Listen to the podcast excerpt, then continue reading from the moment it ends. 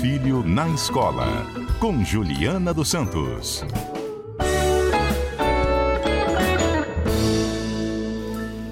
Juliana Santos é pedagoga, professora, educadora e nossa comentarista aqui às terças-feiras.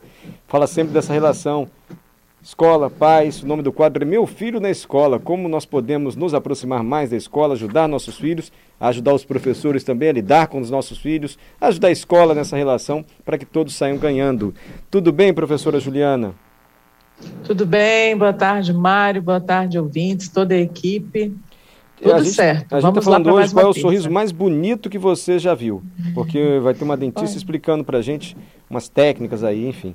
É, quando você está dando aula, tem um aluno com um sorrisinho assim, a senhora fica chateada? Acho que ele está rindo para mim ou está rindo de mim? E, às vezes eles riem da gente mesmo.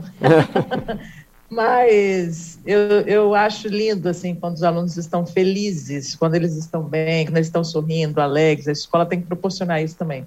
É. E eu adoro sorrisos, mas o mais bonito é o do Cristiano Ronaldo.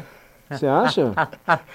Eu acho. Foi transformado pela pela tecnologia e ficou maravilhoso. Por que o sorriso do Cristiano Ronaldo é tão bonito assim, gente? Vou até olhar aqui depois. Olha, abre a internet, dá uma olhadinha depois para você ver. Eu vi a série da mulher dele, você viu? O pessoal que tem dinheiro, hein? Não, eu não vi, não, mas eles estão bem posicionados na vida. Ah, vou te contar, ela tinha um compromisso um dia. A ah. Georgina, pode ser? Jorge? Georgina. Georgina, ela mesma. Aí o compromisso dela era experimentar um vestido que ela iria no festival de cinema. Aí ela saiu de casa, uhum. pegou um jato particular, almoçou uma comida maravilhosa no jato, foi até a loja, que estava todo separado para ela, escolheu três vestidos, pegou os vestidos, não, deixou lá para mim medir, costureiro, voltou para casa, que acho que era em Paris, aí voltou para casa, em Madrid, no jato particular. E essa é a vida, tá vendo? Pois é, muito e, distante da nossa vida. E o né? marido ainda tem aquele sorriso. Tá vendo, Juliana? Pois é, perfeito, perfeito o sorrisinho dele. Meu Deus, era para falar de educação, hein? Professora. Mas é, falar. Ah. É, a comunicação evoluiu muito com essa revolução digital. Né? Você vê que a gente hoje fala por telefone vendo uma pessoa lá em Singapura aqui agora, ao vivo. E essa comunicação escola, família, mediante essa revolução tecnológica, melhorou também? Depende, Mário. A escola ainda dá muita informação, por exemplo, de festa, de entrada, saída é, dessas coisas periféricas, digamos assim. E elas precisam fazer informações e trazer informações do dia a dia pedagógico das crianças dos adolescentes. Como é que eles têm evoluído, se eles estão alcançando as habilidades. Enfim, fazer um histórico, um parecer, né, que a gente fala disso no público e no privado, fazer um parecer do aluno. Eu acho que essa comunicação do avanço dos alunos, como é que eles estão, o que, que eles têm aprendido, se tem alguma habilidade que a família pode ajudar, se tem algum assunto que a família pode falar em casa, ela pode ser feita via aplicativo, via grupo de WhatsApp, via blog da escola. Existem muitas ferramentas de aproximação também para o pedagógico. Mas é muito trabalho, não, tá não? Muito... Já pensou, professor, é, porque é uma avaliação individual, né? Olha, seu filho podia melhorar mais aqui e tal. É mais ou menos isso que a senhora está é propondo? É, é isso, mas a gente pode fazer um rodízio assim e fazer padrões de, de avaliação da, dos alunos, assim, avaliação de comportamento, avaliação de atitude, enfim, de conteúdo conceitual também, e fazendo um rodízio com tabelas. A gente cria tabelas com rubricas para acompanhamento. Uhum. E aí, se ele alcançou aquele, por exemplo, é, trabalha bem em grupo. Né? E essa é uma, uma questão muito importante, você trabalhar com pessoas, com equipes multidisciplinares, enfim. E esses meninos vão trabalhar com pessoas diferentes. A gente falou disso em algum programa. Se a gente cria uma, um critério, trabalhar em grupo, é, de forma organizada, fazendo gestão do tempo, a gente cria níveis ali. Alcança, não alcança porque ainda é resistente ao posicionamento do colega, tem dificuldade de, de posicionar-se ante alguns, é, alguns defesas de tese dos outros colegas, você cria uma série de, de níveis assim dentro do trabalho em grupo. E aí você assinala, digamos assim, né? Essa grande tabela, isso tudo online. Se você assinar, assinalar isso online e o, e o pai, o pai, a mãe responsável, tiver essa informação um pouco mais rápido, ele também pode fazer uma ajuda em casa. As ferramentas tecnológicas digitais, elas podem ajudar nesse processo.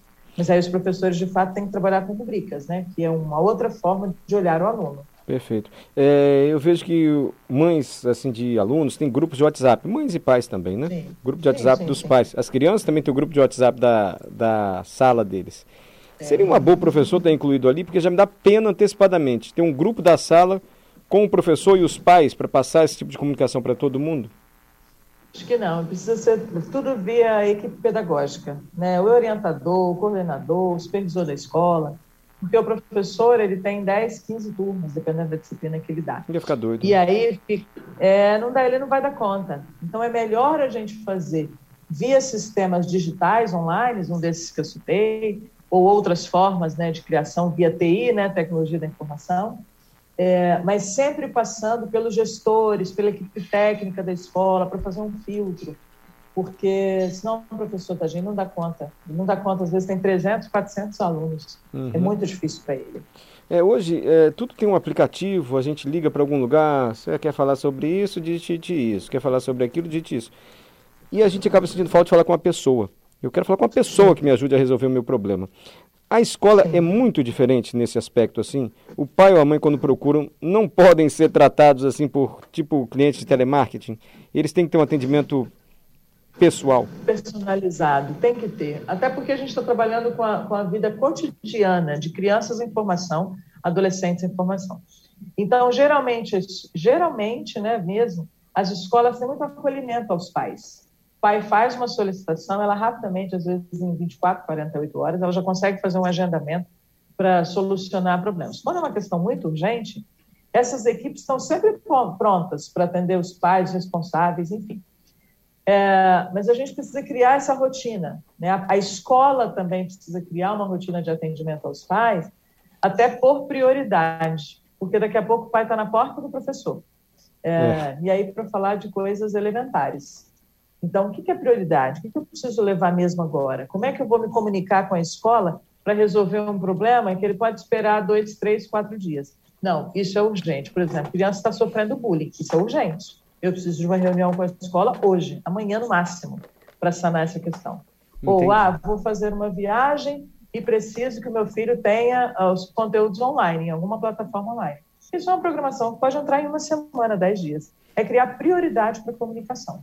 Esse fluxo de comunicação, assim, o pai ou a mãe precisam falar sobre o filho na escola. Geralmente ele uhum. é, é, é recomendado um protocolo de que ele passe por filtros antes de chegar ao professor. Filtros que eu digo é o seguinte: não, vai falar primeiro com a orientadora, ou primeiro para depois, para meio que blindar o professor, ou não, é melhor falar direto com o professor. Qual é a regra? Na verdade, o cotidiano da escola ele é mediado pela equipe pedagógica. Isso é um fato, qualquer escola. Tá? Tem o coordenador, tem o orientador, às vezes até a direção vai fazer uma mediação.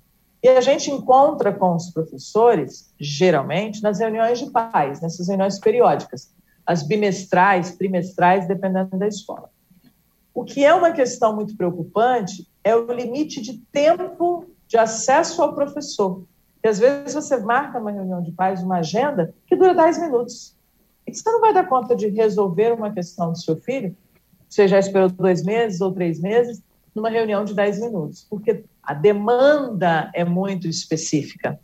Né? Então, é, esse acesso ele precisa ser repensado, sim, com o professor, com, com algumas situações mais críticas, ou algum desenvolvimento do aluno comprometido, ou algum aluno que está entrando numa escola que tem alguma necessidade específica mesmo, laudado ou não, é, precisa haver o filtro, claro, mas essa aproximação, de fato, ela precisa ser mais rápida, não esperar dois meses e dez minutos para estar com o professor. É, você sabe que os ouvintes sempre têm dúvida para a senhora, né, professora? Posso ler a dúvida da Camila? Isso é muito Pode. bom mesmo, essa comunicação, mas a mensalidade fica cada vez mais cara. Ela acha que essa, esse custo para ter uma comunicação direta, enfim, ou mais eficiente, cai também no bolso dos pais. Queixa da Camila aqui. Não sei se a senhora pode comentar isso ou não. É, depende. Às vezes, as escolas têm criado um, um sistema assim, de tentar resolver mais rápido muitos aplicativos. Né? Essa coisa do aplicativo, o brasileiro gosta de aplicativo. Né? A gente está acostumado a resolver por aplicativo. É, isso, obviamente, já gera custo. Né? Você compra um produto, você compra uma solução é, para comunicação. E nem sempre ela é efetiva, ela é assertiva. Ela traz, de fato, aquilo que é prometido, que é solução. E as mensalidades estão aí. Né? Uhum. Alex, boa tarde. O que seria uma escola, eu acho que ele quer dizer lúdica, no ponto de vista pedagógico? Lúdico, no ponto de vista pedagógico, é você aprender brincando, mas brincadeiras intencionais. Por exemplo, vou fazer um jogo da memória, mas eu vou fazer intencionalmente. Eu quero que os alunos identifiquem coisas. Então, vou trazer um processo lúdico. Jogo da memória, a gente vai jogar, vai identificar e vai construir habilidades. É, um outro exemplo é: preciso fazer uma aprendizagem de forma lúdica. Vou fazer, então, com eles um experimento laboratório de ciências para ver fotossíntese através de uma plantinha que vai respirar e soltar bolinhas. Isso é ludicidade, né? E é experimentação. É estar com o aluno mão na massa, fazendo metodologias ativas, né? De outra forma, ele vai aprender. Ok. E o Áureo, para terminar, com o melhor comentário de todos. Se eu tivesse a é. grana do Cristiano Ronaldo, eu também ia estar sorrindo à toa e a professora Juliana ia achar o meu sorriso mais lindo do mundo, tá vendo? Não, mas eu vou defender o Cristiano Ronaldo, porque depois que ele fez todo o tratamento, ele ficou lindo mesmo, né, Áureo? Ficou maravilhoso, gente. Professora Juliana, obrigado pela simpatia, pelas informações. Até a próxima terça-feira, combinado? Até a próxima terça, se Deus quiser. Qual é o seu Instagram para a gente acompanhar alguma orientação que a senhora deixe lá? julianasantos.consultora. Eu tenho dado dicas da escola para professores, para gestores, para pais. Tem muito conteúdo lá no Instagram. Obrigado, até a próxima terça. Se Deus quiser, estaremos juntos.